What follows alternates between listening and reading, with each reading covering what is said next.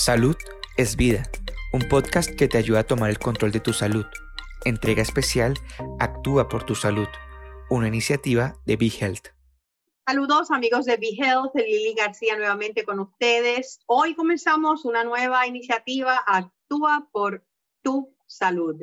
Y vamos a hablar acerca de un término cuando uno oye itis, el sufijo itis en una condición médica, automáticamente implica que hay inflamación y, en el caso de tiroiditis, pues no es una excepción.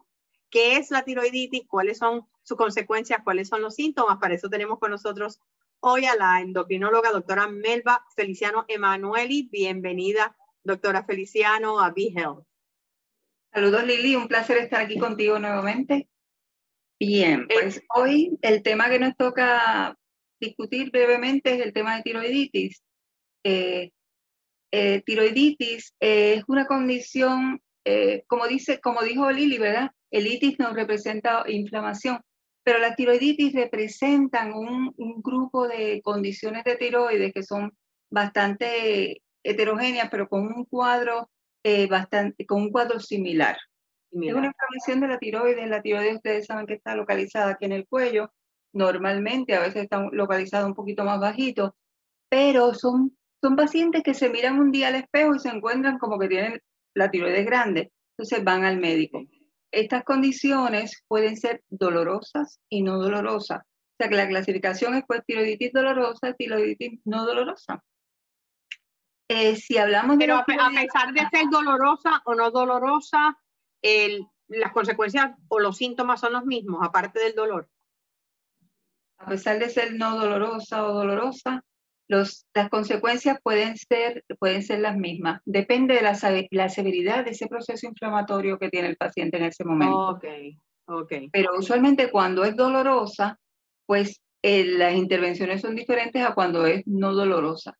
Pero la mayor parte de los pacientes hipotiroideos que tenemos son por tiroiditis no dolorosa. Ok, o sea que una vez la persona es paciente de tiroiditis, se da el hipotiroidismo, hay una conexión se, da se puede dar el hipotiroidismo no necesariamente después del primer episodio de tiroiditis, sino hay pacientes que si está mediado por un mecanismo autoinmune, pues tienen unas reactivaciones de ese proceso inflamatorio cada tres, cada seis meses, a veces cada dos o tres años, dependiendo de los periodos de estrés. Entonces, esa glándula, al inflamarse, se rompen estructuras dentro de la tiroides, ¿verdad? Los folículos, se libera mucho hormona, el paciente puede que se ponga nervioso, hay como un 2 o un 4% que se presentan con que no pueden dormir, temblando, que están perdiendo peso, pero la mayoría como que se van sintiendo cada vez más cansados. Y dependiendo de ese proceso inflamatorio y la fibrosis que ocurre con todas estas reactivaciones o con, una, o con un episodio inicial eh, serio, severo, pues el paciente puede desarrollar hipotiroidismo y eventualmente necesitar reemplazo de hormona tiroidea un cuadro interesante. Sí, eh, eh, en términos de, porque se habla tanto del hipotiroidismo y del hipertiroidismo, especialmente en la mujer, eh, en términos de prevalencia, el, el, ¿este tipo de condición es más o menos igual o es menos? Lo que pasa que, bueno, hay Dice, ¿verdad? Aquí nosotros tenemos una prevalencia alta de condiciones de tiroides, pero es un espectro amplio, ¿verdad? De tiroiditis, de tiroiditis, de hipertiroidismo por otra causa que se llama Graves' disease, de cáncer de tiroides, de nódulos de tiroides. O sea, que por lo menos como un 20% de la población aquí, este, en nuestra isla, pues tiene problemas de tiroides. Y muchos de ellos tienen problemas de tiroides y no lo saben. Y la mayoría son mujeres que se presentan a la oficina diciendo que tienen pues probablemente están con menopausia temprana o con, o con este, el periodo perimenopáusico. ¿Por qué? Porque la hormona tiroidea es tan importante que controla todas las funciones del cuerpo, el metabolismo energético, etcétera, e incluso incluye en la función reproductiva, entonces pueden tener alteraciones en su ciclo menstrual. Y piensan que están premenopáusicas y cuando se le hace toda la evaluación de este cansancio crónico, encontramos que son pacientes que han tenido una tiroiditis no necesariamente autoinmune, puede haber sido viral después de algún virus, este, varios virus causan tiroiditis, inclusive se vieron tiroiditis después de Zika, después de COVID se han visto, después de sarampión, de virus Coxsackie, después de Epstein-Barr, o sea, son múltiples los virus que pueden afectar también la tiroides. y causar una tiroiditis viral. Oh, ¿Esa tiroiditis viral eh, va a ser crónica el resto de, su, de la vida o es algo que se trata y se acabó? No necesariamente, no necesariamente es algo crónico. Usualmente, de, de hecho, son las que más molestan, que duelen. Después de un cuadro viral, pues pueden presentarse con dolor o sin, o sin dolor, pero con todos los síntomas del hipotiroidismo. Y no necesariamente van a desarrollar, van a requerir reemplazo del monotiroidea. Depende de cuán severo haya sido el episodio. Hay también tiroiditis bacteriana donde los pacientes desarrollan abscesos en la tiroides y entonces la intervención es distinta. Hay que aspirar esos abscesos, a veces hay que hacer un drenaje eh, y el daño es un daño bien severo y entonces ese paciente puede que desarrolle hipotiroidismo después. En el caso de cuando, es bacteriana, eh, es pues, qué sé yo, eh, como la gente habla, pues mira, cogí una bacteria en el hospital o, o, o, qué usualmente lleva esa bacteria allí.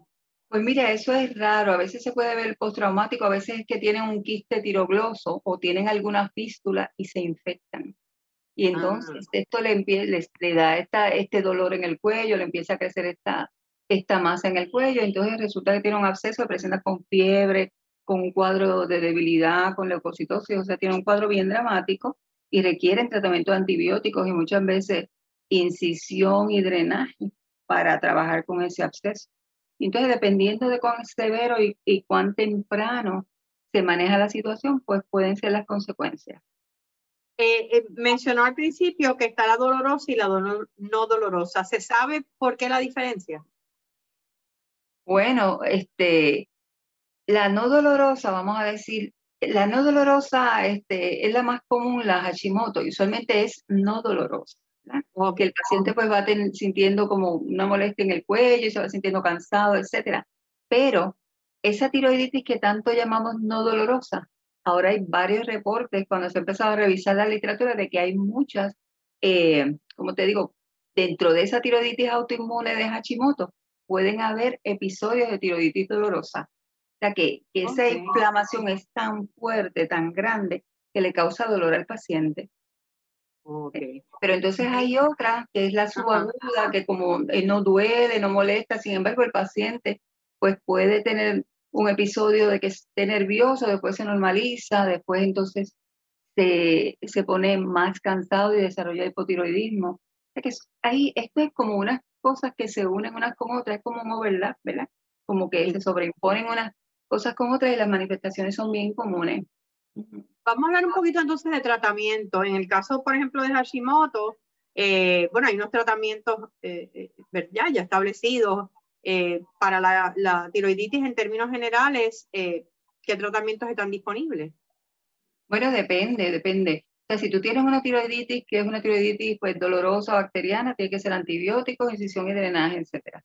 Si tú tienes eh, una tiroiditis que es sencillamente después de un virus, si tienes un cuadro viral que precede y luego te presentas con, con cierto malestar en el cuello, etcétera, pues ahí tú puedes tratarlo con ah, es antiinflamatorio. Eh, también se le puede, depende, si tiene mucha molestia, el paciente a veces necesita prednisona, pero no necesariamente en esos casos, pues tú vas a tratar con pastillas antitiroideas, que es lo que uno utiliza usualmente para los pacientes que tienen hipertiroidismo por otras razones que no son las tiroiditis. Aunque hay, etapa, hay tiroiditis que a veces tenemos que darle medicamentos antitiroideos porque se prolonga el estado de hipertiroidismo por una inflamación bien significativa y, tienen pobre respuesta a esteroides y otras cosas.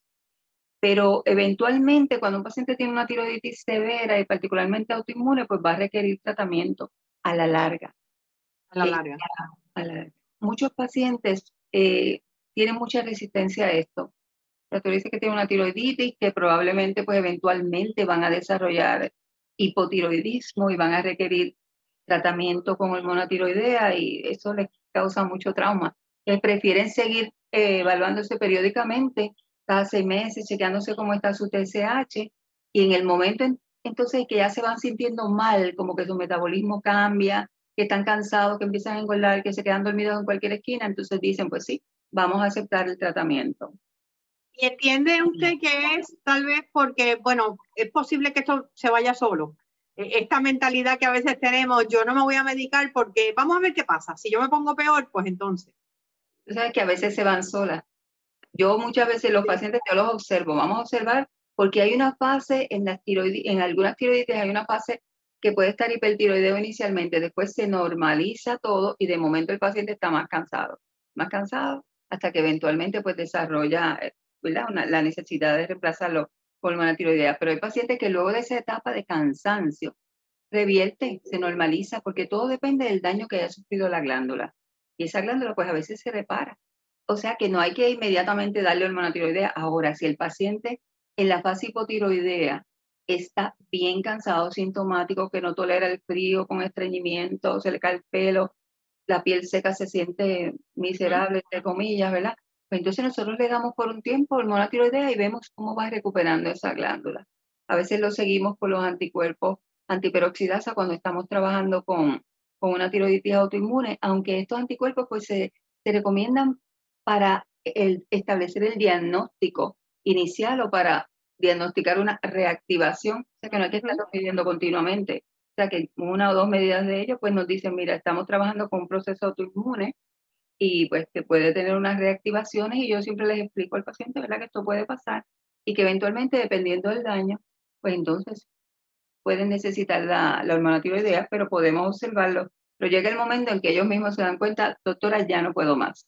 Y entonces uno los va siguiendo con el TSH y los va orientando, porque la hormona tiroidea es esencial para la función de las neuronas, para nuestro cerebro. La hormona tiroidea es para nuestro metabolismo. Es importante para, nuestra función cardíaca. O sea, tú estar hipotiroideo te afecta el corazón, te puede acelerar tu proceso de aterosclerosis. O sea, que nosotros tenemos que, que manejar esa condición cuando es necesario manejarle, por eso, y no estar esperando a que el paciente esté arrastrándose. O sea, hay que irlos educando y que poco a poco vayan aceptando que necesitan el medicamento y que tienen que cumplir con el tratamiento. Hay pacientes que se les receta y no se los quieren tomar y llegan pues a un estado severo de hipotiroidismo. Y hay pacientes que son tan y tan resistentes que a veces tenemos que darle todas las dosis de la semana en un día. Y eso es bien dramático para asegurarnos que cumplan con el tratamiento, porque si no, pues van a estar severamente hipotiroideos y pueden tener hasta psicosis. Cuando habla de, de, resistentes, ¿a qué se refiere? De que los pacientes... a, que no quieren, a que no quieren tomarse la pastilla. Ah, aunque también hay pacientes que son resistentes a hormona tiroidea y tú le das hormona tiroidea y tienes que darle dosis bien altas para que tú veas el efecto y que les baje el TSH y que veas que se regula el metabolismo. Esos son resistentes a la hormona, pero estos son resistentes al tratamiento. O sea, tratamiento. No, quieren el tratamiento y uno pues tiene que, es mucha labor de educación, mucha labor de educación que entiendan ¿verdad? la importancia de esto, la importancia de esto en su metabolismo, la importancia en su cerebro, su corazón. Eh, digo, es natural y lo que mencionó, pues es interesante que a veces sí se va sola eh, la, la, tiroiditis, eh, pero hay, una, hay una diferencia entre tú pues, esperar un tiempo a sencillamente resistirte y perder calidad de vida y, salud física y daño que puede ser permanente. Exacto, pero no todos tienen, ¿verdad? Como te dije inicialmente, depende del daño, de la severidad de esa tiroiditis, pues tú puedes tener un daño permanente, pero muchas de ellas tú tienes un daño se recupera la glándula, pasa por su fase y mira, sigue el paciente normal y pues lo monitoreamos en, eh, con su TSH y con sus síntomas y todo muy bien, pero hay otros pues que desgraciadamente pues es más severa la situación.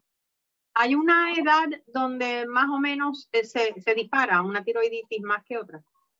Eh, las tiroiditis pueden darle a cualquier edad, o sea, usualmente a las mujeres entre 40, 50 años se ven muchos casos de tiroiditis, pero también tenemos tiroiditis en niños. Y si tenemos una familia donde está la genética, la genética de tiroiditis autoinmune, tú lo vas a ver en niños también. Ok, y en el caso del niño, eh, tal vez ni siquiera, eh, si es muy chiquito, él mismo se puede quejar de dolor o palpárselo. Lo que pasa es que lo que a veces los papás lo que encuentran es que como que el nene no está aprendiendo bien o que no está creciendo bien, pero por suerte ahora, cada vez que cuando nacen los bebés le hacen la prueba de TSH y eso pues previene, ¿verdad?, que, que tengamos el problema de cretinismo. Pero hay niños que más tarde, según van creciendo, desarrollan una tiroiditis autoinmune. Entonces, pues no tienen, tienen como problemas de atención, cansancio, dificultad de peso. Entonces la mamá, como sabe que ya lo tiene, pues entonces dice, yo quisiera chequear a mi hijo, refieramos a un endocrinólogo pediátrico y pues yo le doy una listita para que escojan a quién llevarlo. Y, y, he, visto, he visto pacientes que tienen tres niños y los tres con problemas de tiroides. de tiroiditis. ¿De verdad? O sea que sí, la predisposición genética es fuerte. parte genética fuerte, exacto. Siempre buscamos eso en la autoinmune, que es la más común y la causa más común de hipotiroidismo que nosotros vemos. Doctora, eh, este momento, años que llevamos ya de pandemia que no quiere soltarnos, este ha sido un reto para todos los médicos en todas las áreas y todas las especialidades, pero específicamente en el área de la tiroides, ¿ha sido una diferencia fuerte en términos de su práctica que ha visto? Yo he visto cosas bien interesantes. Yo he visto como hay, hay condiciones de tiroides, ¿verdad? Que son, que tienen los elementos estos autoinmunes. He visto pacientes con, con el hipertiroidismo por la condición llamada Graves, la he visto. He visto reactivación de tiroiditis, he visto casos interesantes. Una paciente particularmente me llamó la atención porque ella sintió que estaba teniendo problemas de tiroides porque ella se miraba y ella veía que el ojo como que le estaba creciendo. Tenía un ojo que se le estaba brotando. Y parece todo este estrés de la, de la pandemia altera el sistema inmune. Sí. Y lo mismo la tiroiditis este, de Hashimoto y he visto tiroiditis de Hashimoto autoinmune dolorosa, que se supone que no son dolorosas, pero sí, he visto dolorosas. Y entienden que, los estresores, que los estresores del momento inciden en esto. Sí, definitivamente. Definitivamente. Entonces, ¿qué pasa? Que hay en el elemento de confusión porque como las condiciones de tiroides pues causan muchas alteraciones emocionales. Entonces las personas pues dicen, ay, lo que tiene es el estrés de la pandemia, no, que estoy temblando, que no puedo dormir. Eso es el estrés de la pandemia y lo que tienes es una paciente que tiene una fase hipertiroidea de una tiroiditis o que tiene una tiroiditis después de un virus, o sencillamente que tiene una reactivación de Hashimoto de una forma diferente, o sencillamente estas que se sienten cansadas, deprimidas, como que tienen, eh, que no pueden pensar bien, el mental fogginess, eso es bien interesante y eso se ve mucho con problemas de tiroides. Y durante la pandemia yo he visto muchos pacientes así, pacientes nuevas. O sea, que, que, el consejo para, para los que nos están escuchando, nos están viendo, ya sea para ustedes si son pacientes de tiroides o familiares, si sienten estos síntomas, no se recuesten de la pandemia. O sea, hay que ir a ver a su endocrinólogo o endocrinóloga, hay que hacerse las pruebas, hay que adherirse al tratamiento. Hay que, hay que, es importante que hablen con su médico primario, que le digan, mire, yo quiero que me haga una prueba discernimiento para ver si mi tiroides está bien. Eso es una de las cosas que más está enfatizando la, la Sociedad de Puertorriqueña de Endocrinología. O sea, nosotros tenemos que hacer una labor eh, de, de, prevenir que estas condiciones pues se deterioren, no se traten a tiempo, entonces tengamos pacientes con hipotiroidismo complicado con sus consecuencias. O sea que es importante hacer una detección temprana de estas condiciones y hacerle caso al paciente que si está deprimido no solo es la pandemia, que si tiene frío no solamente es que se está poniendo viejo, porque recuerda que según vamos avanzando en edad y particularmente en personas mayores de 70 años, el hipotiroidismo aumenta un 25, 26% de esta población tiene hipotiroidismo significativo. Y entonces, pues a veces dicen, todo es proceso de, el proceso de envejecimiento y no. Tenemos que dentro de nuestro diagnóstico diferencial está el proceso de envejecimiento, la, enfermedad tiroidea y muchísimas otras cosas más. Y son, dos cosas son dos cosas separadas, porque no todo el mundo que envejece tiene problemas de tiroides. Exacto, aunque se parecen, son dos cosas separadas. O sea que es bien importante estar alerta, siempre pensar en su tiroides, mirarla, mirarla en el espejo, tragar y mirársela. Porque a veces uno mismo puede diagnosticarse un nódulo de tiroides, esto, mirar, tragar, ver si hay algo raro en ese cuello. Sea, no, no olvidarse de que tenemos una glándula sumamente importante que controla nuestro metabolismo y mucho de nuestra vida aquí en el cuello y accesible al tacto y accesible a la vista. Muchísimas gracias a la doctora Melba Feliciano Emanueli y ustedes que nos están viendo y escuchando. Eh, por eso tenemos este segmento, Actúa por tu salud. No le podemos dejar todo a los médicos. Eh, tenemos que nosotros también involucrarnos y ser parte eh, proactivos en el cuidado de nuestra salud. Muchas gracias, doctora, por habernos acompañado. Muchas gracias por invitarme. Que tengan excelente día. Gracias y gracias a ustedes también amigos de Be Health y nos vemos en la próxima. ¿Te gustó el contenido? Recuerda que puedes seguirnos en tus redes sociales favoritas. Búscanos como Be Health PR y no te pierdas nuestras actualizaciones.